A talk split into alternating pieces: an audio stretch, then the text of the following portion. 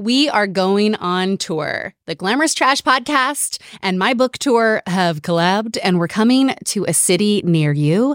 Click the link in the show notes to get all of the deets. We're coming to New York City on June 4th. We are kicking off an event with Jon Stewart. No big deal. That's our very first show in New York City. Then we're coming to Washington, D.C., Nashville, Chicago, Santa Fe, Albuquerque, Seattle, Portland, and Los Angeles. So get your tickets now. We are doing 3 different events because, you know, I'm always doing the most. That's just on brand, right? First, there's a Glamorous Trash Party. It's the podcast meets the book tour meets Coachella, a live show featuring podcast segments, book segments, a very special guest, and of course, there's a runway walk at the end for people to show off their fits because the dress code to every event is obviously glamorous trash. We are also doing a Cookie Country Club. It's the anti-country club country club, and it's very dreamy. You get like a bunch of products, there's little events, and it's a more intimate event where you meet other cookies and listen to a book chat with what? Me and another special guest. And then the final event, the Behind the Bangs writing workshop. I finally did it, put together this workshop because I wrote this book in many ways for younger me. And younger me would not have gotten off her couch unless there was also a workshop being taught. I wanted the gems.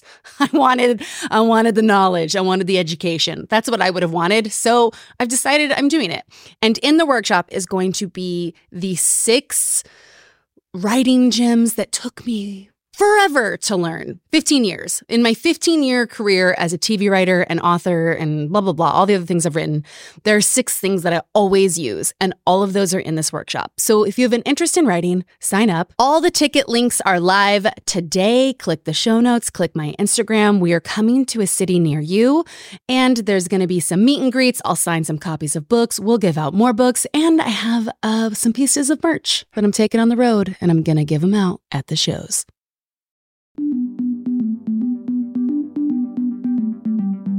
Hello and welcome to Celebrity Book Club. Today we're discussing Leah Remini's memoir, Troublemaker, Surviving Hollywood and Scientology. I'm in a tough position because on one hand I'm attacking this cult, and at the same time I know that the people who are still in are under the spell of doing good for the world, because that's what the organization is. Well, and that's another great thing. This is a podcast that recaps and celebrates the memoirs of badass celebrity women who have been torn down by tabloids and dissected by social media, all while facing career obstacles, broken relationships, and incredible triumphs. You guys, it is the Leah Remini episode. This episode is bonkers because the book is so crazy. The book is wild. At times, it will sound like me and my guest are describing fantasy fiction or a new Harry Potter novel. And that's because the book is wild and the terms and rules of Scientology are so nuts, and you learn all about them in this book. This book is a story of breaking free of a cult, being strong enough to fight back against a multi-million-dollar religion, and what happens when you make Tom Cruise your personal Jesus. So we recorded this episode actually a long time ago, and so I'm so excited to finally share it. And right now, you guys, let's dive into Scientology. My guest this week is Taylor Cox. Hi, Taylor. Hi. She is a writer and comedian. She wrote on Abby's on NBC, Single Parents on ABC, a ton of other shows I'm not even listing. She's currently writing on a very cool show that's a secret and we can't say. Go for it. You can say it. Can I say it? Yeah. You say it. Miracle Workers on TBS.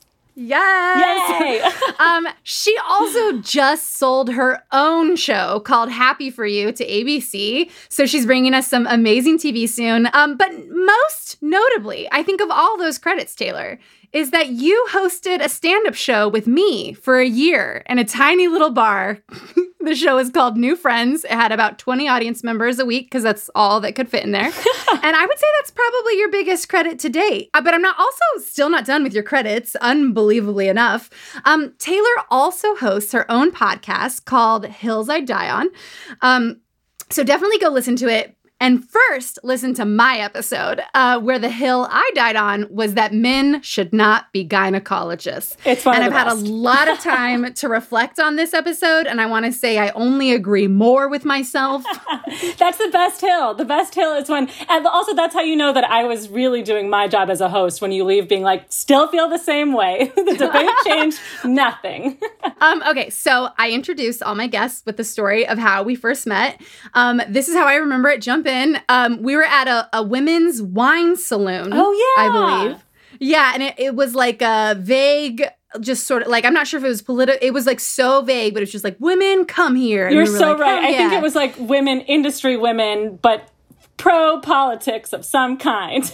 We were like, yeah. And like wine's on a discount. So we were there. We already knew we were going to write on Abby's together. Mm-hmm. And so we were like trying to make friends that night, being like, oh my God, we're new coworkers. And we went from that to hosting New Friends to now you're one of my most favorite people in the world. And you're you're so much fun. I just want everyone to know. She's so much fun. It's psychotic. Taylor has the strongest case of FOMO that I've seen, which means she refuses to miss out, which means at 6 a.m. she will be fully drunk, insisting she's fine, walking you home, giving you a head massage, walking 3 miles to a McDonald's to bring it back, to get people out of their rooms to party till noon. You're the most fun person ever. That's so nice. I feel the exact same way about you. I'm just so grateful. Okay, thank you. But also I go to bed at midnight and take sleep pills. Okay, so you did not choose this book. I forced it upon you because the podcast was launching and I wanted you to be one of my first guests because of how hilarious you are and how much I love you. So I begged you to read Leah Remini's book in 4 days. I'm so glad you did. Well, first of all, I'm so glad you did for a million reasons. First of all, I wanted to be a part of the podcast so badly, as you know, so I would have done any book. Second of all, as you know, I'm really bad with faces and names. So when it comes to celebrity drama, I'm usually like so late to the party in terms of like reading things and knowing who did what. Your podcast and the Instagram version of it has made me feel like I actually am starting to understand and learn things about like stuff I should know. And so when I got to read this, I was like, yes. And I was like, no idea who she is. Can't wait. And then when I Googled Leah, I was like, oh, I do know who she is. I have, heard of King of Queens and at least had like a little bit of a reason to like care. And then on top of it, you gave me the Scientology book. I'm so in. I'm so obsessed with it. I mean, aren't we all? That's why there's like a zillion cult documentaries, shows and whatnot. But this one in particular, I loved it. I read it faster than you needed me to because I loved it. Oh, I'm so glad. Well, so first takeaway, this podcast is educational. Now, a lot of people didn't think the Celebrity Book Club podcast would be educational, but it is, you guys. For me. I'm telling you, you guys. I love that you went from not knowing who Leah Remini is to reading her book. That's going to be... And now I'm watching her show. I'm so into it. She's like my new favorite celeb. I love it. Well, the book is... so much great dish on Scientology and on her. And I feel like when the book came out, it didn't really hit the way she wanted. I think she wanted it to just like kind of tip the church over. And people were like, what's this book? It didn't get read enough. It doesn't get enough credit. It is such a good and wild read. It really is. And it is basically I've read a lot of memoirs. This one is has my favorite intro that I've ever read in a memoir. Because it is my favorite intro of a memoir ever, I'm going to read the whole thing. So get ready. Woohoo.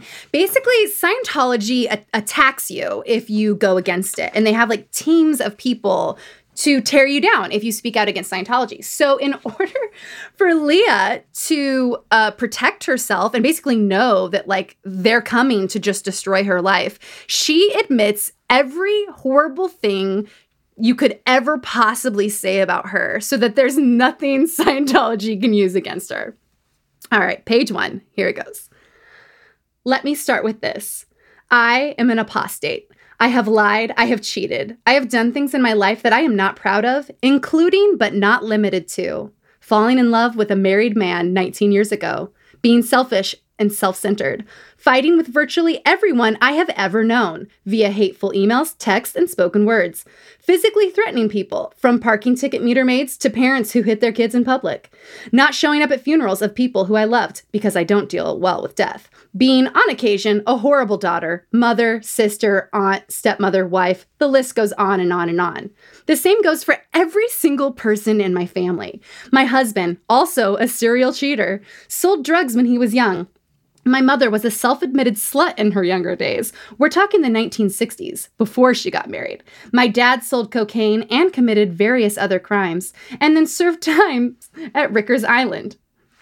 Okay, that's page one. It's amazing. I honestly want to start front-loading every conversation I have with, like, here's all my flaws. Like, it just cuts to the chase. Same. I absolutely, that was the first thought I had of, like, how free must she, like, how free she must feel. I honestly got jealous. Same. I was like, oh, wow, she must just, like, live with abandon because it's all out there. For sure. And first I worried it was, like, front-loading a pitch where you're like, this is going to stink, but it's not that. It's, like, the most empowering, like, it's like, all right, come at me. Like, totally. Totally. It made me, this is so sad, but this is what it made me think of. Okay, so I have a bunch of nudes on my phone, okay? Same, and you know that. Yeah. For me, for Yasser, for an art project, I swear to God, I have nudes on my phone, I'm afraid to connect to the cloud.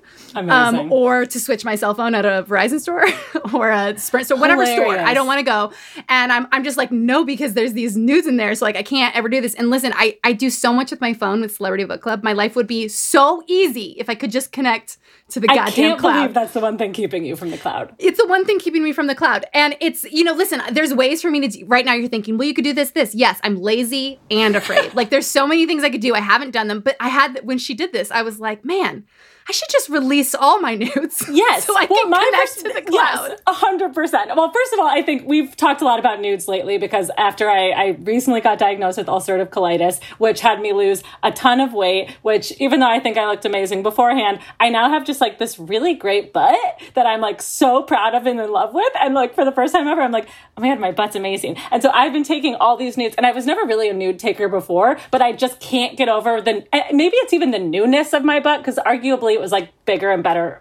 Who knows? All butts are great. You're right. I mean, but as you know, I have a solid, yes, exactly. And it's the newness of it. I mean, as you know, I weigh 50 pounds more than my partner, so I got a thing for small butts. However, so now I got one myself and I'm like, oh my God, who wants to see my nudes? So for me, I'm like, if they go to the cloud and someone accidentally releases them, amazing, because then I don't have to be posting thirst traps of my own and being like, I'm a comedian, but also I'm hot. Instead, I can be like, oh no, shoot, they got out there. Well, I just want to say, when you said, who wants to see my nudes, what friend of yours said, I do? Well, yeah, immediately. And I so appreciate that. You're so right.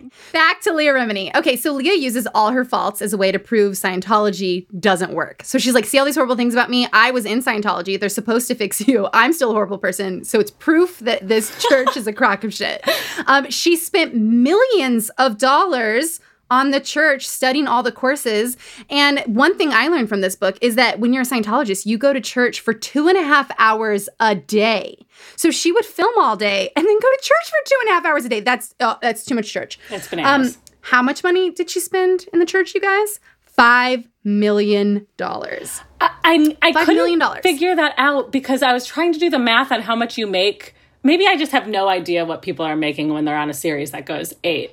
Oh, I think old network sitcoms like King of Queens that are in the heyday of like no streaming. I think 100%. I mean, didn't Crushing. Friends make like $1 million an episode? Yes, yeah. You're so right. That's like all of the Malibu houses are. Yeah. Also, she has a lifetime of acting, and several times she mentions going into debt over giving Scientology money. The whole church is based on like you give us money, we help you get to like the next level or whatever. Yes. Her mom got hooked into Scientology, so Leah and her sister were raised in it, like from children. So that really goes to show you like how, like when we talk about all the things that happened to her, no, it's because she was in this as a kid. So it warps your brain early. One thing that I thought was really wild was that her mom was sold on it because it was about self-improvement and science. And I just want to say quick crossover to NXIVM and a lot of cults and The Vow on HBO. Mm-hmm. They're not presented as religion. They're, you know, it's presented as we want to make your life better. Mm-hmm. And these people are open to changing themselves because they want to be better people. And when you're open to change, that means the cult can get in and change your brain behaviors to enter said cult. So just you know, listen, if you're thinking of joining a self-improvement program, really take a look around. Okay, so they live in New York at this point, and they start taking classes. And as kids, she runs around. She runs around handing out Scientology flyers, and she starts participating in auditing. And auditing is such a big part of the book. I'm gonna read what it is because honestly, I still it's hard. It's hard to explain. Okay. So after we started taking introductory courses, we were encouraged to also start participating in introductory auditing, a form of one-on-one counseling, usually using an e-meter, an electronic device that claims to measure thought and emotion. A Scientology practitioner asks the person being counseled specific questions, and using readings on the e-meter directs them to talk about points of emotional discomfort or upset until they are relieved. Children as young as 7 can participate in auditing. It's bananas. Bananas. Also, I really would love to know, like, what are you asking a 7-year-old to get them to admit? Like, it's so confusing. Yeah, but I'm sure you could easily be like, "Did you have another cookie?" You know, and just destroy the kid's brain from day one. 7-year-old, they're like, "No, are you sure? No." Then it's like, "Yeah, oh, you're so right. Oh no." Yeah, and again, NXIVM crossover. They have something called EMing, which is very similar. It's an interrogation of the mind. Oh, my God, you guys. Okay, so she and her sister take all sorts of classes, like one where they tear you down and you just have to withstand it and grow stronger from everyone saying horrible things about you. I have to be honest. I was like, we've all done this, and also I'm into it. I'm into that. That's how she like. I was like, I started to think like, I was like, okay, I know going into this, I'm like anti-Scientology, but I was like, can you imagine what stronger of a person I would be if I didn't blush at every comment that came my way? Like, oh, yeah. My cards are shown immediately. 100%. I mean, this sounded great to me. I was like, I can see why I would get into this. Yes. I would be like, sure, I need to get stronger. But it reminded me of acting classes. And Taylor, so I've been in one of these acting classes where you literally stand in the front of the room and everyone says things about you. Well, yeah. And they can be compliments, but they're usually not. Yes. And I know you did one of these as well, where someone said something specifically funny about you. So first of all, again, like, everyone who moves to LA at some point thinks that they can be an actor. And this was my journey with attempting that and realizing I am very much a writer. So all of these people had been taking acting classes and I was like, this is going to be great. I can do this. So I get into class and the teacher is literally like, so before anyone gets to know each other, we're just going to play a game where each person is going to go to the front of the room, introduce themselves, slate to the audience, and then turn around and we're just going to yell typecasts at you. And I was already like, oh no. But then we started and all the people who started were like stereotypical, gorgeous Hollywood actresses. So like they're getting up there and people are yelling like Cinderella, like princess, like a cheerleader. And these girls are sitting down being like, oh, stop me. And I was like, this is amazing. We're just yelling validation at each other. Like, I love acting. I'm absolutely in to be an actress. Let's do this. So then I'm like, oh my God, I want to go next. So I get up there and I say, hi, I'm Taylor Cox. Hi, I'm Taylor Cox. I turn around and the first thing I get is, girl who gets dumped a lot. And I was like, what? And then somebody else yells, astronaut whose heart is secretly breaking. And I was like, just okay, like, well, what typecast is like, that? At least, right, I was like, at least that person thinks I could work for NASA, so that's nice. And then the other one was single babysitter, which I was like, okay, again, that you could, you know, might be a porn search, fine. And then once again, I get girl who gets dumped a lot again. So I'm like, oh, wait a second. Like, what about my personality? What about the first image of me when I walk into a room just screams like lonely? And I was like, I hate acting. I'm going back to writing. Everyone is monsters and I can look however I want. And if you had taken the Scientology course, you would have been prepared, Taylor. I know. It's true. That's maybe had I taken the second class. It is weird how much cults, the beginnings of them mimic several acting trainings I've been in. That's so amazing. Because, it's just insane. I mean, you learn a lot about religion in this book, but in a really wild, fun way. That also makes sense why Scientology is so, like, connected. I mean, maybe that's just in LA especially, but with the Celebrity Center and stuff. How they're like, 100%. They have a thing called the Celebrity Center. It's insane. Yes, exactly. And they're also almost trying to, like, breed people to be celebrities because it makes them look better. Cooler. Yes. Also, they put flyers out. So, you know, I live in LA. They've put flyers on my car before, and it's just a flyer for an acting class, a free acting class that you can take. Yeah, yeah. Like, we want to help you out. And when you go there, it's they're like, surprise, it's Scientology. Wait, Scientology so did you go? Can help you be a better actor. No.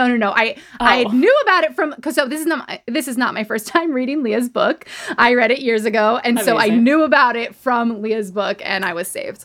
That's amazing. Another reason to read her book. Okay, so when Leah is still a kid, she and her sister are recruited into the Sea Org under the guise of it being good for them and Scientology having a mission to save the planet. And they're like, well, don't you want your girls to save the planet? So Sea Org, to explain that, basically Ron Hubbard, the creator of Scientology, lives on a ship. He has like a fleet of 3 ships because if he steps on land, he'll get arrested. Wait, so I forgot that's why. Yeah. So at some point, and that's just too much to go into, but please go into it. Yes. After creating this empire, he gets into a lot of legal trouble. So he hops aboard and it's just maritime law from there on out. Amazing. So Sea Org is both, is basically this clergy of free workers who work on the ships and staff them, and they also work at the base, which is called Flag, and there's like a Scientology hotel there, and it's like a big headquarters for the religion. So Leah, for $15 a week, cleans the rooms of fancier Scientologists who are staying there to study. And like her cleaning for $15 a week pays for her to take classes. And it's called basic training, as if it's like part of some larger, greater good.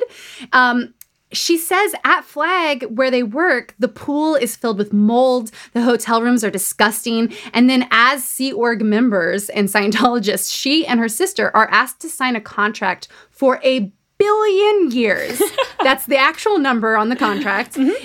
Including all future reincarnations of yourself. And so they're like, okay, so they sign $1 billion year contract. Which I'm going to use for my wedding.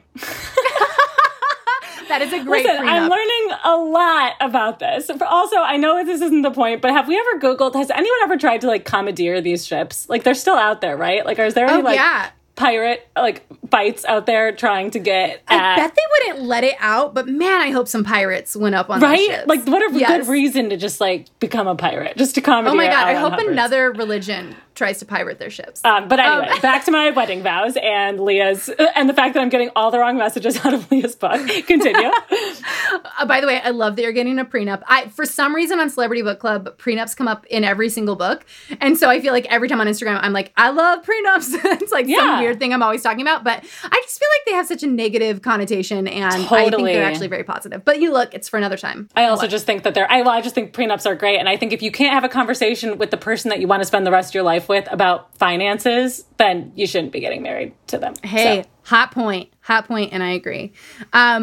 Okay, so Leah also describes the nursery at Flag. This is where fancy members drop off their kids for the day to go study. She says it's like there's flies, there's pee and poop all over the floor. Like, it's disgusting to the point where when a kid was there, she felt like she had to save the baby from this disgusting nursery. The baby thing hit me really hard. It was really, really sad. Yeah. And it kind of plays into it. This is sort of a hint at the torture that's to come in this book. And torture is not an exaggeration, but that the squalor that exists in Scientology. And one of the things that plays into this is that Scientologists believe that you are not your body, you are a soul. So children are not kids. They're a fully formed soul who should be treated as such. And so you're not looked at as a child from the day you were born, which means you get no childhood. Right, which is a gorgeous way to get around child labor laws. Gorge, you're right. What another way to just get more money. Okay, so then Leah's mom's boyfriend breaks up with her and they have nowhere to live. The boyfriend is the one who got them into Scientology. I know. So then isn't that horrible? Yeah, that part blew my mind. It's like, of course he did. And then he strands them. Yeah. So then this religion that preys on struggling people is the only thing there for them. So they move into Sea Org permanently and live at the base. Okay. I don't know how well you followed this next part, but it's there's so much Scientology lingo and rules. You just have to buy the book if you want a deep dive, but something crazy happens. There's like an investigation into like Leah and her sister, and then they like search their room and they find like a thong, and they're like, "You're sexual perverts.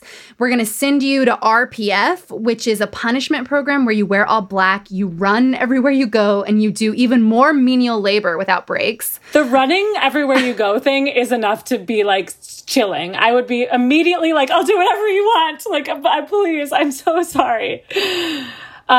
Also, just real quick before that, I really loved how fascinating it was to see how strong-willed she was even as a child, because that's what got her into the situation in the first place, was the fact that they were kind of looking for something to pin on her to get her in trouble and like make an example out of her, right? But I just think it's so amazing how a lot of that came from her saying no to people, her like keeping a diary even though they said they wouldn't, her when they were going through the needle floating sessions, not conceding, and like she was really hard to break. And I think that for a child, especially, to be thrown in this new environment and not get frazzled by all this is unreal. I mean, she's such a strong spirit. I think it's how she survives this cult. It's how 100%. She's still going. And she comes into it this way, thankfully, because she needs that strength. 100%. Yeah, 100%. She. This is how they get thrown to RPF, because as a kid, she's like, fuck off.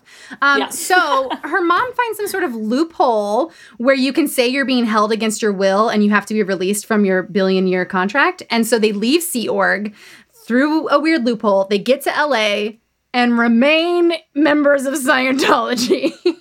After that whole experience, they're like, the church is still great, though. Mm-hmm. So then, because she broke her contract, they're like, you're freeloaders now. And because of the room and board we paid for when you were maids for $15, you have to pay it back. And Leah goes on a payment plan to pay the church back when she's 15 years old. Yep. Truly insane. So then Leah's like, I want to be an actor. And her friend Sherry is dating Juliette Lewis's brother and talks to them to get an agent. And I just really appreciated all the acting and casting advice in this book. Same. It's weirdly like a good actor's how-to book. Do you really? Did you think so? I was fascinated by how clear it was that she had like just obvious talent, because it was like, and then you get an agent, and then you get an audition, and then you call the person and they love you and you book the role. And I was like, oh, you were just a talented person. That's like, really funny. No, I saw it as like, that is how you get an agent. You have a friend who's dating a famous person and you beg them. like it's like all, even when it's not nepotism, it's like some cousin of nepotism. Yeah, or like when she's like yelling at casting directors or like being just a total psycho without manners. And they're like, all right, come be on this show. I'm like, of course the person who's a psycho got cast, because all these nice little actresses are getting sent home, me being one of them. And you're like, oh, I didn't think of it that way. Thank you for letting me know. Thank you so much. Yeah. So she does skip over all the small hard stuff, though. Yes. And we're kind of immediately, she books Living Dolls, a show about being models. And Halle Berry is in it. And there are no Halle stories in the book, which bums me out. I know. It's such a bummer. It's 1989. She's a huge network show, becomes the family breadwinner. This is key to the cult, by the way, because she moves the family into an apartment, and then she has to make those payments for the rest of her life. And she's on the line for her family, and they're all a part of the church. And then there's this great story about her agent not wanting her to take a role because it was beneath her after this show, because it was recurring and not a regular role. This is why I'm saying it's a good acting how-to book, because like, who tells you what a recurring role is versus a regular role? You know what I mean? Like, this is shit that detail. Like, I did not learn until I was in the industry. And she's talking about an agent trying to talk her out of a job, which I've seen happen to people, where they're like, you're so much bigger than this. You're so much bigger than this. And then like that person like can't pay their rent and never works again, and that agent drops them. She auditions more. She says Jennifer Aniston was genuinely nice and a great actress. We loved that. Thrilled. Loved it. I was so I don't know why I cared so much, but it was so nice to learn that. Jen Ann is just like all of our best friends, like growing up on TV, and to hear that she's actually nice still does mean something to me. Even having been in this crazy industry, I still was thrilled to hear it. I was thrilled to hear it too, because listen, I was Team Angelina, so this is really making me rethink that. I know, Taylor. I know you were Jen. But also, again, I don't really know enough to have an opinion on it. I just remember being like, she cheated. And that was enough for, like, 12-year-old me to be like, all right, Jennifer Aniston. That's really funny. Yeah, no, that's crazy, too, because normally I'm against the cheaters. But I don't know what it was. This is a great great segue because you guys, Leah talks about how she's like, I was not nice to men. I just used them for sex. And I was like, this is amazing. This is so rare. She was like, men are stupid. I just fucked them. I hurt their feelings. Then she's like, but then she tells the story of how she meets her husband, Angelo. And please tell this story with me, Taylor. But yes, I will. Wait, you tell the Angelo story.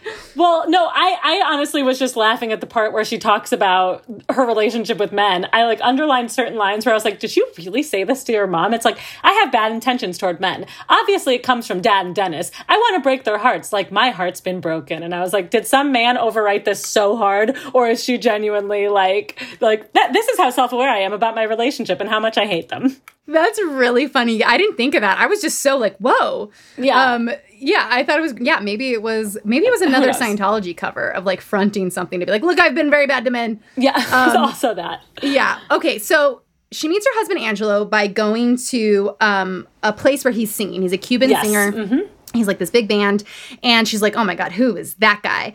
And he has a history of cheating. He has 3 kids, but they get together. They're falling in love, and he's like, "I'm married." He has black pants, black socks, black shoes, and that's apparently all she needs in a man. Yeah, yeah. She's very old school values of him. She thinks men should get manicures. Yes. Yeah, and so she's like, oh, I love that his socks match his pants. I'm in love with him. Yes. He says he's married. She's like, that's okay. She stays the side piece. Yeah. And then in church, through auditing, they're like, that's really bad. What are you doing? She feels horrible, so she breaks up with them to repent. And with Scientology's help, I'm sure, she decides the way she's going to repent is she's going to send Angelo and his current wife to therapy, not just any therapy, right. Scientology couples therapy, and she's going to pay for it. And they go. And so she'll go to church and then see Angelo and his wife like walking into couples therapy that she's paying for. Like hand in hand. Yes, like hand in hand. And he's like, oh, Leah, I am so happy. This self-improvement program's really helping me. Thanks so much for paying for me and my wife to go to therapy. And she's heartbroken. Yeah. Then they go into more therapy and he realizes he wants a divorce because he's gone to therapy. And so Leah's like, this is great. He divorces his wife and then gets back together with Leah. That is the greatest long con I've ever seen of how... The best love story ever. Also, he could never once say she's the bad guy. Like, because she's like, I've paid for your couples therapy. If it was gonna work out between you, would have worked out. It didn't. I know, it's so true. I did a poll on Instagram when I read the book of like, what do we think of this story? And it was split. Half the people were like, this is so cool. Love is love. You're with who you're meant to be with. And the other people were like, this is hell. And here's my opinion. Wait, they thought Leah was hell? Yeah, like this whole move, it was like, it's such a power move to pay for your therapy, knowing the moment you guys get in there, you're gonna break up. But also this woman knew because she then, as part of the process, had to meet with Leah. And Leah was great. She's like, yeah, I took it on the chin. She was rough, but like I deserved it. Anyway, so this woman knew that this mistress was paying for her couples therapy, which is also amazing. I love everyone in this situation. It's ridiculous. Also, crossover to Cher's book. Cher also gets confronted by the wife of someone she's being a side piece for. Amazing.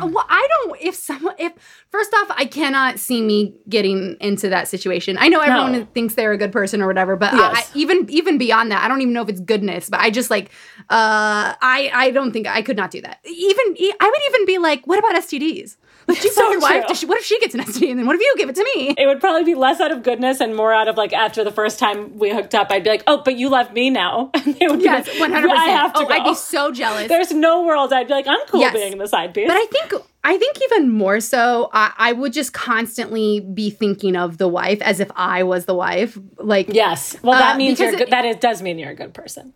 No, I think it just means I'm a selfish bitch. And if you did this to me, I would run you over with my car. So I'm like, cool, Leah. And then in the story, I'm like, I would murder this woman. Oh, murder. Yeah, you're right. You're so right. I just got like the bad goosebumps where I was like, Mike!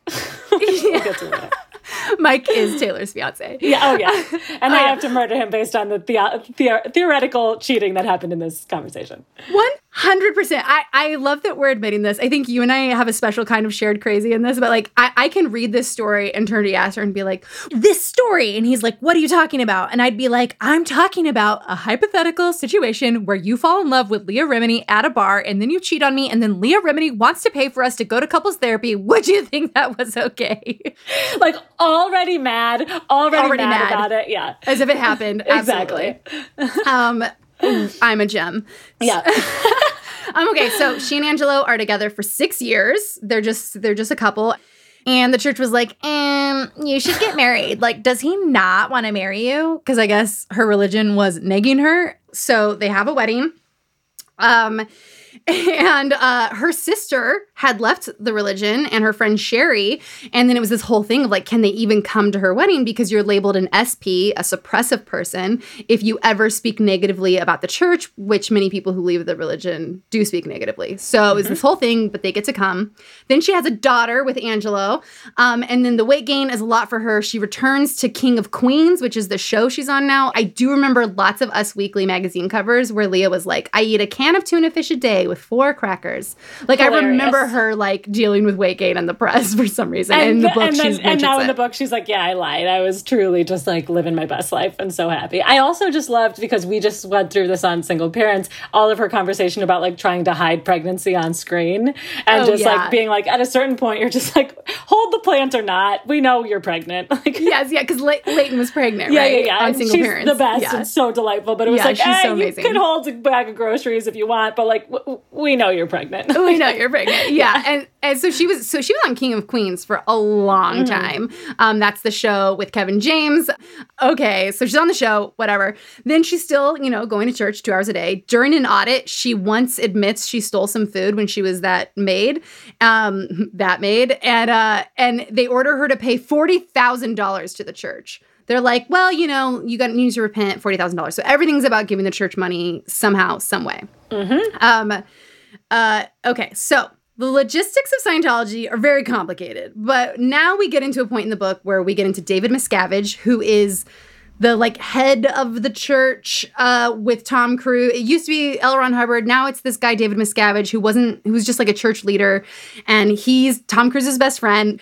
They're both so short. And it makes me laugh because they're horrible to other people. So it's like these two short guys trying to overpower other people, clearly because they're so short. And then they love hanging out next to each other because a photo of them together on motorcycles, which exists, they both look like big, tough, macho guys, because there's not like a 5'5" man next to them to reveal that they're short. And he has a wife, Shelly, and Shelly disappears. In real life, Shelly's disappeared in the book. And throughout the book, Leah's always asking, where's Shelly? And this is going to become a big problem later. And her friend begs her to come to a lunch where she's like, I need you to hear about this punishment place that's going on. And Leah begrudgingly goes because it means all those people are going to become SPs for talking shit to her. And she learns a story about a guy whose wife is sent to this. He and his wife are sent to this torture center, and he escapes, and he's trying to get back to his wife, and he doesn't get her out of this place, this Scientology place, for 7 years. And the way he gets her out is that he hides a cell phone in a lingerie box, a Victoria's Secret box, and he's like, the guards won't open that because they don't want to be caught with lingerie because it's an offense. But somehow you can receive lingerie at the torture center. It's very confusing. Also, that feels like a poorly written script where you mail something to prison and the guards are like, can't look at that. And it's like, that's right. No, thank you. That's not right. Right. Yes. Yeah. But he hides a burner phone in there, and then that's how his wife can make contact with him. She runs and jumps the fence of this place, and he's waiting outside with a car. She'd already tried this once, and they'd captured her and drug her back. They tell Leah this story, and she's like, I really shouldn't be talking to you guys. How do you hear that story and not be like, maybe this is bad? Brainwashing from a young, it's so fascinating to me to hit that point and see how this really, really strong-willed by nature human being got to a point where she was like, I still don't know if I believe that. And that is the nature of Scientology and a lot of these cult-ish religions or whatever, that they prepare you for those confrontations, right? Yes. So they basically tell you, like, this is going to happen. And when that happens, like, and because people are trying to tear you away and change you or whatever it is. So when they happen, you're like, they said it would, this would happen. And so there's no merit. And it's, oh, it's like chillingly upsetting. So Leah starts raising a lot of money for the church because she's a legit celebrity now. She's making a ton of money. And she thinks she's in this religion to save the world, I guess, as they all think that's what this is doing. And she's like, oh, we donate so much money to charity. But when you read the book, it's the LAPD, the NYPD, firefighters, they're giving money to agencies that can protect the church. Yes. But it's saying like, ugh. Yeah, so that's a flag. So then she's so high up that they're like, now you get to meet Tom Cruise. I love with all my heart that that is like the, you know, like the big donation prize. Yes, it really, seriously. It just really makes me giggle. I guess like Tom Cruise is the way they just get everyone to be a part of this. I guess, yeah. Religion. I mean, it sounds like it. So I'm just going to read this. Because of my record, I was approved for Tom's Entourage, a small group of heavily contributing with the program's Scientologists. That included Earthlink founder Sky Dayton, Marisol Nichols, Ethan Suplee, and Jenna and Bodie Elfman. Noticeably absent from the chosen few were Christy Alley and John Travolta. I had heard that Tom didn't like them. The honor came with its own set of obligations. Okay, so she's literally approved to... to meet the king. Yes. Yeah, but then the paperwork is... Okay, so they're like, you're in the entourage now. And she's like, okay, great. They're like, Tom wants to learn salsa from you and Angelo. So they're like, okay, they go over to his house. She gets there and Katie Holmes is there. And so it's the start of their relationship, but she didn't even know Katie would be there. We'll get into this later, but the church recruited Katie Holmes. I got a DM from someone saying they went to the Tom Cruise wife auditions. You're kidding. Not kidding. They were like, I was at an audition that was like, it's kind of touted as like a project with Tom. And they're like, we want to know about you. Allegedly, I guess. Allegedly. But they're, you know, it's not verified, but there is press about these auditions happening. And so you guys, Celebrity Book Club has a Facebook group. We need to talk more about this. So get on the Facebook group, Celebrity Book Club Podcast. Okay, but back to Katie. Okay, so Leah gets there. Katie Holmes is there. And then so are these other church members, these two church members who are just constantly by Tom's side. And Leah's confused, like, why is the church here, like, at your house for a salsa night? And then she learns they never leave his side, almost as if they're, like, babysitters or controllers of Tom. While she's there, these stories are great. This Unreal. Is why you buy the book. This is my favorite chapter.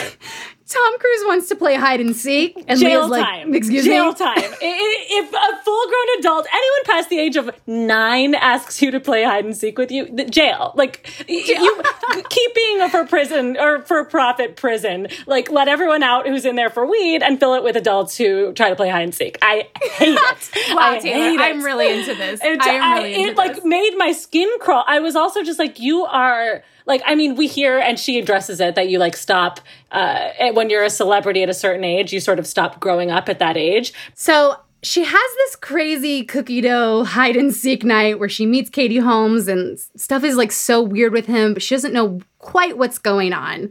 And you guys, this cookie thing is high drama. It takes up a page. You just have to read this chapter if you want all the details. It's truly wild.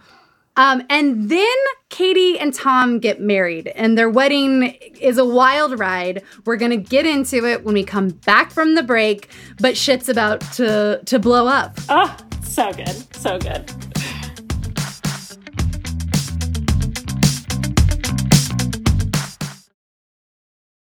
Sibling fights are unavoidable, but what if every fight you had was under a microscope on a global scale?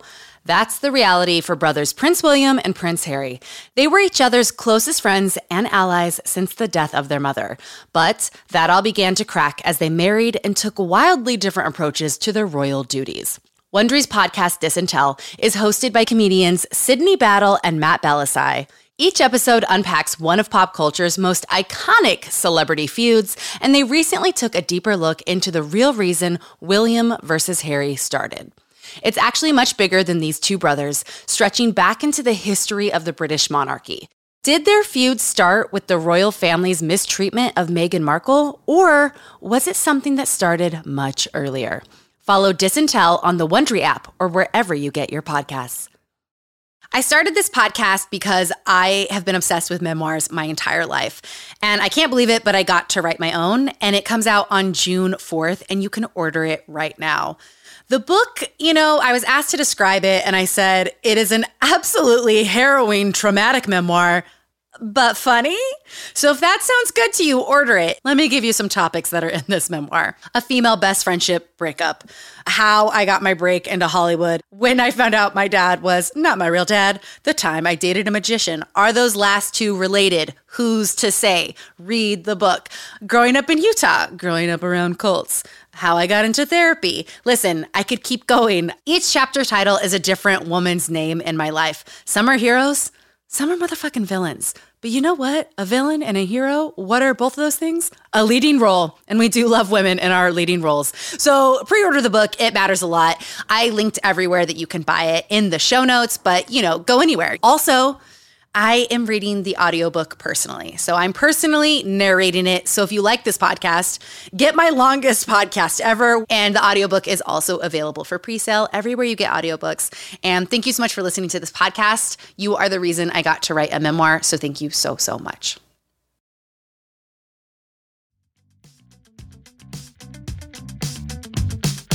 Okay, we're back. So Katie and Tom have decided to get married in Italy. This was a huge wedding. I'm sure you saw it in the tabloids. And for Scientology, it's like the event of the century. And somehow, and here's where Leah plays a little dumb in the book. And I think it's, she basically is like, oh, they wanted me to bring my good friend, Jennifer Lopez, and her husband, Mark Anthony, because Mark is really good friends with Angelo. That's the connection. They wanted me to bring them to the wedding, even though J-Lo has never met Tom Cruise or Katie Holmes. She doesn't know them. And Tom and Katie are like, bring them to our wedding. And Leah's like, that sounds fun. She's my best friend. I think she's playing dumb because it's obviously a recruitment ploy. This is a ploy to get both of them in the religion. They love celebrities. And Leah is being used as a tool. And I don't think she doesn't really admit that in the book. Yeah. I feel like she admits it super late, where she's like, I never saw it coming, which is exactly. Okay. And listen, she admits so much raw shit. I'm like, so good true. For you. Do what you need to do. This is your one, yes. This is your one. Yeah, exactly. So, okay, so they go to the wedding of a lifetime. Also, the best, I loved the part, sorry, I did not mean to cut you off. I loved that she, that they wouldn't just invite J-Lo. They were like, hey, can you invite J-Lo? So then Leah had to call J-Lo and be like, hey, you want to go to Italy for Tom and Katie's wedding? And she's like, am I invited? And they're like, yeah, sure, they're chartering a jet. And it's J-Lo, and nothing makes me happier than J-Lo just being like, yeah, okay. Yeah, exactly. Like, why she's not? Like, all right. What friend would say no? Like, I would be like, yes, 100%. Let's do this. So they go to the wedding, and it's just, everything goes horribly. This is the crack in the Scientology shell that leads to Leah leaving the church, is this wedding. So many things happen at the wedding. Suri is left, that's Tom and Katie's kid. She's like left on the floor of a bathroom, and Leah like finds a bunch of people standing over her and talking to her like she's an adult, and she like picks up the baby to like make her stop crying. It's so wild. J-Lo is seated at another table, not with Leah. And J-Lo's like, I don't know anyone at this wedding. I came with you. I want to sit with you. So she has a seat brought over so J-Lo can sit with her friend. And they lose their fucking minds on her. They're like, how dare you change the seat? You're going against Scientology. She and J-Lo arrive a little late. Leah's asking where Shelly is. I said a little late. Like, I'm so on Leah's side. I think they're like 45 minutes late to this wedding. I'm totally on their side too. But also, this is J-Lo being like, this is weird. I want to sit by you, right? Like, so this is led by her trying to be a good friend and being like, yeah, no, you're right. This is weird. You're being pimped out clearly. We all know. J-Lo clearly knows what's happening and is like, no, like, stop this. I want to sit by my friend. And Leah yes, 100%. Is like, attacked instantly. Attacked. The church loses their minds. Everything will hinge on she tried to change Jennifer's seat at the wedding. Yes. Will explode Scientology. Okay, so then she also sees Tom assistants having an affair. She doesn't know why Shelly Miscavige, the head of the church's wife, isn't at this huge affair. And this is when she's really like, okay, something's fucked up. Why wouldn't she be here? So after the wedding, She goes to Flag and everyone's like, you have had knowledge reports filed on you. You're an evil, bad person. You ruined Tom and Katie's wedding. Tom and Katie hate you. Now we hate you. And you have to spend $300,000 in auditing courses over the course of a summer so we can find out why you were so evil to Tom and Katie at their wedding. And I feel like a lot of people, like, drama happens at the wedding and they're, like, mad about it. And these people, like, just get to punish her thooreligion. And it costs $500,000. $300,000. Yeah, absolutely. I would absolutely love to, every time I've had an infraction or seen someone be weird at a wedding, be like, hey, I'm so sorry. You owe me $50. Like, that's it. What? That's it. Oh, yeah, yeah. Even $50 would be so great.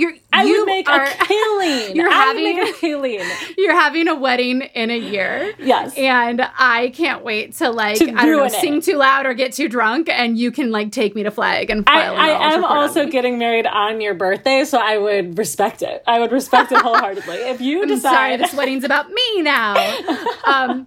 Okay, so now her faith is kind of cracked, where she's like, why is Tom Cruise being treated like Jesus? Why is all this weird shit happening? Then she starts to hear rumors that David Miscavige hits people, which is, like... It's so intense. Yeah. And she hears this when, like, a documentary crew is interviewing them about Scientology. And the guy's like, okay, well, what about the fact that he hits people? And she's like, what? But she kind of ignores it because Scientology has all these tactics they use to mentally break people. She breaks them down in the book. And I was kind of like, don't give this information away. Right. Like, this is, like, crazy, evil stuff. And the church condones it. Like, L. Ron Hubbard had some clause that was like, if someone's coming against the church, like, you can basically murder them. You can hurt them. Yeah. Yeah. It's part of the law. You can physically hurt them. Part of the church law. Mm-hmm. Okay. So now her faith is wavering. King of Queens ends. It's the year 2007. And Leah takes a new job on The Talk, where she gets into a wild feud with Sharon Osbourne. This is an entire chapter about why she didn't deserve to be fired from The Talk. Yes. And I just feel like so much is missing. I also just love that this is the chapter that, like, every editor wants to cut. And she's like, I will not do this book unless this chapter is present where I can lay it straight about what happened on this show that nobody is watching anywhere. 100%. And also, yeah, maybe I'm, like, not hooked into the zeitgeist in the right way, but I sort of feel like the way she's devastated from being fired from The Talk is the way I would feel if, like, I don't know, if, like, a beautiful movie I made, like, the studio was like, we're never going to release it. And I'd be like, my baby. Right. But she's like, The Talk broke my heart. And it's like, she's done 9,000 other things before and after then, and The Talk is what did it. I love it with all my heart. Yeah, it was so wild. And, she and Sharon Osbourne got into it on Twitter after this. You can look it up. I'll put it on Instagram and on the Facebook group. After this book came out? Yeah. After The Talk ended, after the book came out. Amazing. Like, yeah, they got into it for years. And the best part is that in the picture insert in this book, she includes, like, 5 pictures of her and Sharon. Yes. I feel like it's, like, just to stick it to her of, like, we were friends and you did me wrong. You're pretending we weren't, but we were. I totally agree. Yes. Also, I want to see the miniseries of Sharon Osbourne versus Leah Remini. Like, that's a feud I would watch seasons of. 1,000%. Yes. I'm so in. So then Tom and Katie are married for 5.5 years, and then they get divorced. And the divorce is settled in 2 weeks, you guys. 2 weeks. So there's a lot of rumors of, like, this was basically an agreement. Katie had to be married for 5 years. She had to produce 1 child, and then she could be released from the marriage. The fact that it was resolved in 2 weeks, that prenup was ironclad. This was a prearranged agreement, and only... Look, I really want to be wary of conspiracy theories, especially because Brene Brown broke down how our brains look for patterns and things. So often when we think we're like, oh my God, I've uncovered something, it's just your brain naturally looking for patterns. Hot tip for all the QAnon people. Wow. Yeah, and it was in a Brene Brown book, and then I went on in a spiral, being oh my God. Also, what's the new Facebook doc that the name, or I guess it's not even that new, that I can't think of the name of. That is why fake news spreads 6 times faster than real news, because we're like, interesting. And you start to be like, I found something. Yes. And so listen, I don't like conspiracy theories. However, if there is one, I would die on a hill on Taylor's podcast. Yes. It is that Scientology chose Tom Cruise's girlfriends and wives, and they picked Katie and they put her in this, and it was all an arrangement. I don't think you have to die on a hill. I think she later dies on that hill for all of us when she talks about how the next woman Nas. Is yes, I have more notes on Nas than I have on Leah because I am like so fascinated by her journey. Okay, let's go to Nas real quick. Okay. So Nas is a young girl in the church. Nas is her name, and she's basically recruited to date Tom Cruise, and there is an entire chapter about it. There are phenomenal articles about Nas that were in, like, Vanity Fair and stuff. I'll put these up on Instagram and the Facebook group. Great. But Leah also talks about it in her book. And it's wild. It is a woman who has gone on record to talk about how Scientology recruited her to date Tom and then fired her from the job. Yes, it's unreal. It's the most amazing thing I've ever heard, especially the fact that they first need to get her out of a different relationship. So Scientology was like, we don't really care. Like, we're not looking for single women to hire. We do not care. We want this woman. And basically all it taught me is that if Mike ever finds somebody else, it's because he's been groomed to date Tom Cruise. Yes. Well, they use auditing. So in this girl's auditing sessions, they basically take... Her boyfriend is also in Scientology. He does these auditing sessions, and in auditing, you admit everything about yourself. You just constantly give them blackmail and reasons why you're afraid to leave. They take his confidential auditing reports that he's done in this religion, use the information in them to against him, and tell him to Nas. And basically are like, well, he's done all these horrible things. Are you sure you want to be with him? And she's like, oh, my God. And so she breaks up with him. Then they're like, okay, well, you can't be in braces, obviously. So you're going to take those braces off. And the whole time they're like, this is a mission to help save the world. You'll be working closely with Tom Cruise. And they're like, well, listen, you're going to be meeting with a lot of dignitaries and stuff. So we need to get you like a fancy wardrobe. And you should like work out more. We should get your teeth whitened. And so they just make her over, rip her braces off. She's that young. And then they go, they're like, now meet with Tom. This is your special mission. And she's like, okay. And like, what are we doing again? And they're like, we'll tell you soon. And then they literally are like, Tom has a crush on you. Do you have a crush on Tom? And she's a child who's in a cult. So she starts to genuinely fall in love with him. Ugh. But after 3 months, Tom is like, nah, I don't like this one. And has the church break up with her. And they're basically one day just like, hey, you're not going to be with Tom anymore. Like, we have a ticket home for you. Like, see you later. And she's bananas. Like, what? Can I talk to him? And they're like, no, he just like doesn't want to see you anymore. Bye. And they send her on a plane home. Yeah. And then years later, she comes out with all the shit that happened and goes and talks to Leah about it. It's so wild for so many reasons. And I like just love it. I love every second of it. It's wild. It's so wild. I want more people to be sent out to break up with people on their behalves. I also think that is just a safer way to live. We'll just call it a day. We'll be done. Everyone goes their separate directions. Again, I'm not getting what I'm supposed to be out of this book. I'm so sorry. I think you're getting exactly what this book is meant for. Okay, so after Tom and Katie get divorced, Leah's like, goes to the church and is like, I want my record expunged. You know, all those bad reports filed about me. I want them removed because they've been divorced now. And they're like, yes, we will remove the reports from your file. So just quick, you're in a church that has a file on you. And then she actually wants the reports out of her file is like how seriously they take this like fake D&D game they've set up for themselves called that they're presenting as a religion. And she's like, also, I want my $300,000 credited back to my account. And they're like, you don't get a refund from God or whatever. And she's like, it's a credit. Then she's like, and I want to be in touch with Shelly. Where is she? And she gets like the runaround. And for the first time, she goes against policy, is what she says. And she reads bad stuff about Scientology. And like you said earlier, you're groomed to be like, well, people are going to try and get you out of this because people are evil and you have to be strong. So don't read that stuff. So she reads a bunch of stuff, including this thing about a woman named Debbie Cook that Scientology made the mistake of suing. So then when they sue her under oath in like public court records, Debbie Cook is like, okay, well, yeah, I saw like David Miscavige like hit people and torture people. And one time she was made to stand in a trash can with a sign around her neck that said lesbo as punishment. And like, this is of all the fucking things with cults. Here's what I don't get. Cults want your money. They want to destroy your life. They'll do anything to get new members. And they're still like, ooh, no, we're homophobic and fatphobic. Yes. Not you, though. We don't want to destroy your life. It's just like, like, because NXIVM is like, it only likes really tiny anorexic women. So you can't be in NXIVM if you're not like an anorexic lady. And really? Yeah. And if you're a normal lady, they turn you anorexic because they just, he's a tiny man himself.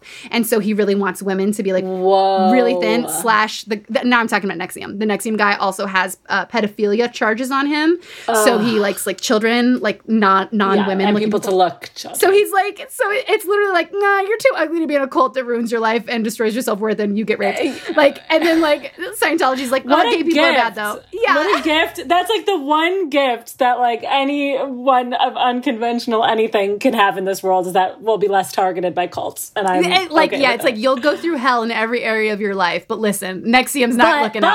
Exactly. It's so insane. I just cannot wrap my mind around. I can't wrap my mind around a self-improvement course that goes out of its way to be homophobic. It's just fucking unreal. Bananas. It's kind of like J.K. Rowling, where you're like, why would you ever give a flying fuck? How could you possibly care? Yeah, and she's like, that's my mission. Yeah. You have $6 billion.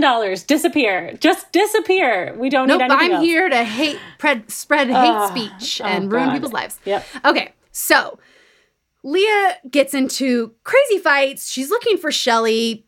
Reports are written on her. She writes reports on other people. There's fighting. They're calling her mom in for sec checks, which is a term where you get audited to get information on Leah. It's just a bunch of weird blackmailing, but through the church.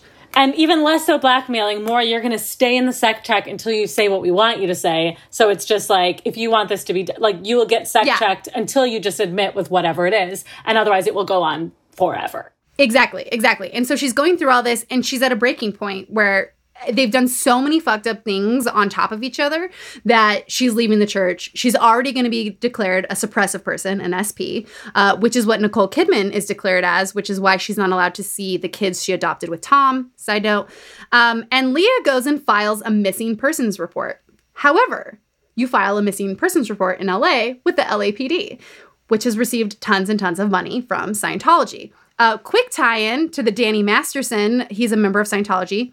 He was, there were allegations that he raped 3 women who were also members of Scientology, and he wasn't brought in for the longest time, and the victims came out and said Scientology was trying to silence them, even though they were also members of the church, and that the LAPD was protecting him. Again, conspiracy theory stuff. I need you to hit the Facebook group. I need you to figure some shit out for me. Same. And I'll be there. I'm logging on right now. So Leah leaves the church. It is 2013. Everyone in the church, her lifelong friends, disconnect from her. People badmouth her, like Christy Alley, and she loses everything. But thankfully, Angelo leaves with her, and which is not always the case in Scientology. Right. People leave, and their wives and loved ones and families don't come with them. But Leah's family and Angelo come with her. So she's free of the church. What does she do? Dancing with the Stars. And she's on Dancing with the Stars, probably because she gave $5 million to the Church of Scientology and needs to make some money back. And so then when she's on there, she does an I'm Free from Scientology dance to Katy Perry's Roar. And I did watch this. I will post it. I know it's supposed to be empowering, but I laughed so fucking hard. Yeah. And it was a really big moment for her. And I want to give so much love to that. But it's also, you escaped a cult, but then we're on a dance show. We're dancing about escaping the cult. It's too much for me. Yeah, it's a lot. Although I do think there's something for people who aren't dancers, getting to learn choreography and then get out there and in your head you think it looks amazing. I respect that. It's when you're at the, if I'm out dancing, in my head it's too sexy and everything is amazing. When caught on camera, thank God it's not being filmed. So I feel that's what we're seeing. That's a great point. I respect that she had this real emotional moment during this time of dance.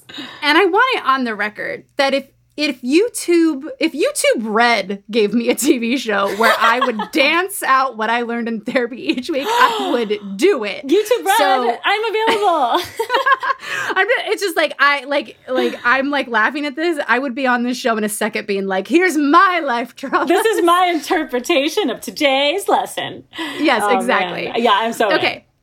Weird twist in the book, Jennifer Lopez is Leah Remini's best friend. By the way, the movie Second Act, I love rom-coms. I love them so much. I loved Second Act. It's just a cute rom-com. Leah Remini plays her best, Jennifer Lopez's best friend in Second Act. So really? That really... How have I missed this? I feel like I've seen everything on television in the last... Oh my God. And it's quarantine. Watch it one. This is my gift to you. Thank you so much. They're besties. Jennifer is in Leah's book. Leah's in Jennifer's memoir. And weird twist in the book, when she leaves the church, she's very nervous to go to her best friend, Jennifer Lopez, and tell her that she's left Scientology because J-Lo's dad is a Scientologist. That was such a twist. I had no idea. Well, and also, how was that not... they're targeting you to join the religion. How was that not addressed with all of the wedding stuff? Like, how was it not like then I have to wonder, was he there? Do they know that there is any type of estrangement? She seems to be close with her dad, right? Yes. It's tough because he's not really in Jennifer Lopez's memoir a lot. She talks a lot about her mom. Well, not a lot of details are in her book, but yeah, he's not in it a ton. So I don't know. But yeah, I think we're definitely missing a lot of the story. Yeah, I need it. But I guess J-Lo's like, girl, it's fine. They remain best friends. And this is, I just want to go back to what you said at the beginning. She's such a strong person. She's in a cult. A cult fucks with her brain since she's a child and on. And she survives it. And not only that, goes on to bring the church down. Leah is single-handedly bringing the Church of Scientology down. Amazing. She makes a series called Scientology in the Aftermath. She makes it with Mike Rinder, who's one of the guys who used to abuse people who spoke out against the church. And they came together. They made this TV show. It just had its final season. They've won 2 Emmys for it. It's so good. It's the best type of pseudo-investigative journalism from the lens of the juiciest stories ever. 100%. And Leah's just running around with an incredible manicure and just being like, this is fucked up. That was one of the biggest gifts this book gave me, was the fact that I then could roll straight into this. I highly recommend the sequence. So I'm addicted to those docs, and it's a great one. Yeah, they're fantastic. The final page of the book.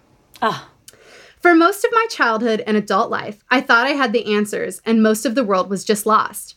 As I've grown, I've learned that I know almost nothing. And so in that, I feel reborn in a sense. I am reading, I go to therapy, I do things that bring me joy, learning to love the one person I didn't like very much, myself.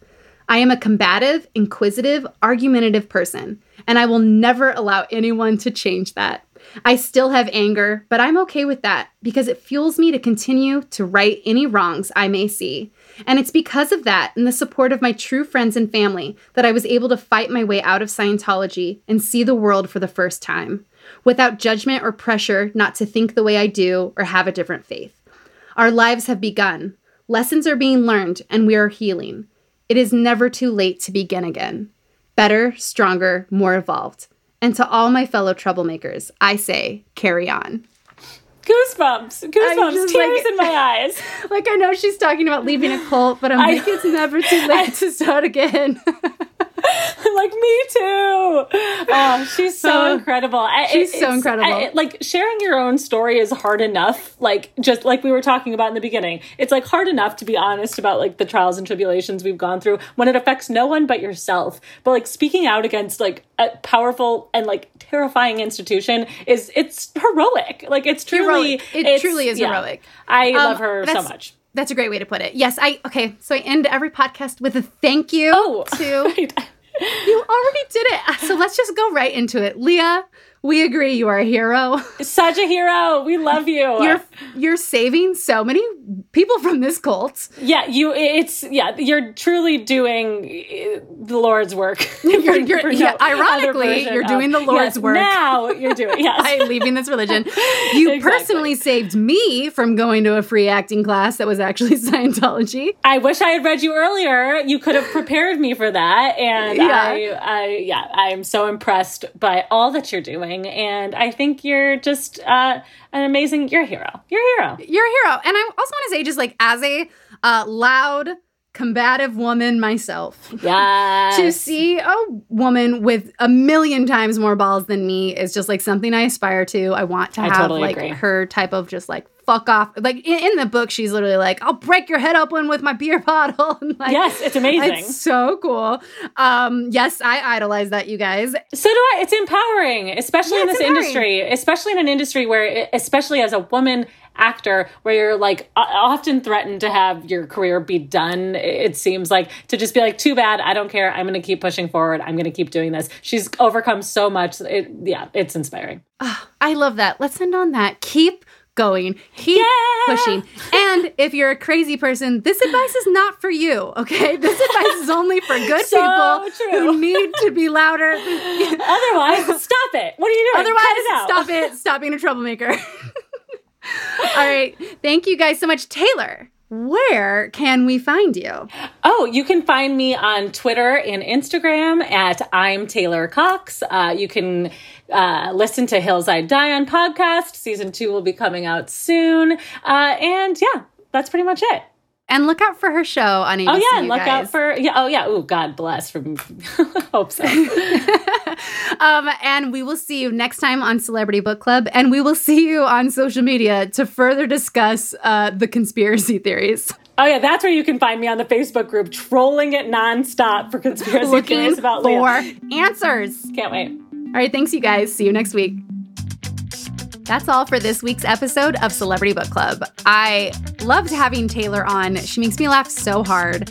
And on top of that, you know, I've been watching all the documentaries about NXIVM. There's like 10 of them. I've been watching all of them. And there's so much crossover between NXIVM and Scientology. It's really trippy. So it was super fun to read this book. Thank you so much to our amazing production team here at Stitcher, who makes this podcast happen every week. Producer Brandon Nix and executive producer Daisy Rosario, with production help from Corinne Wallace. If you guys want more Celebrity Book Club in your life, follow me on Instagram at Chelsea Devantes and join the Facebook group Celebrity Book Club Podcast, where we will be getting into conspiracy theories this week. And you can listen to ad-free episodes of Celebrity Book Club only on Stitcher Premium. If you want a free month of Stitcher Premium, go to stitcherpremium.com and use the promo code BOOKS. And you guys, I'm deep in some eggnog. It is this season. So I'm going to go drink the rest of that, and I hope you have a great week.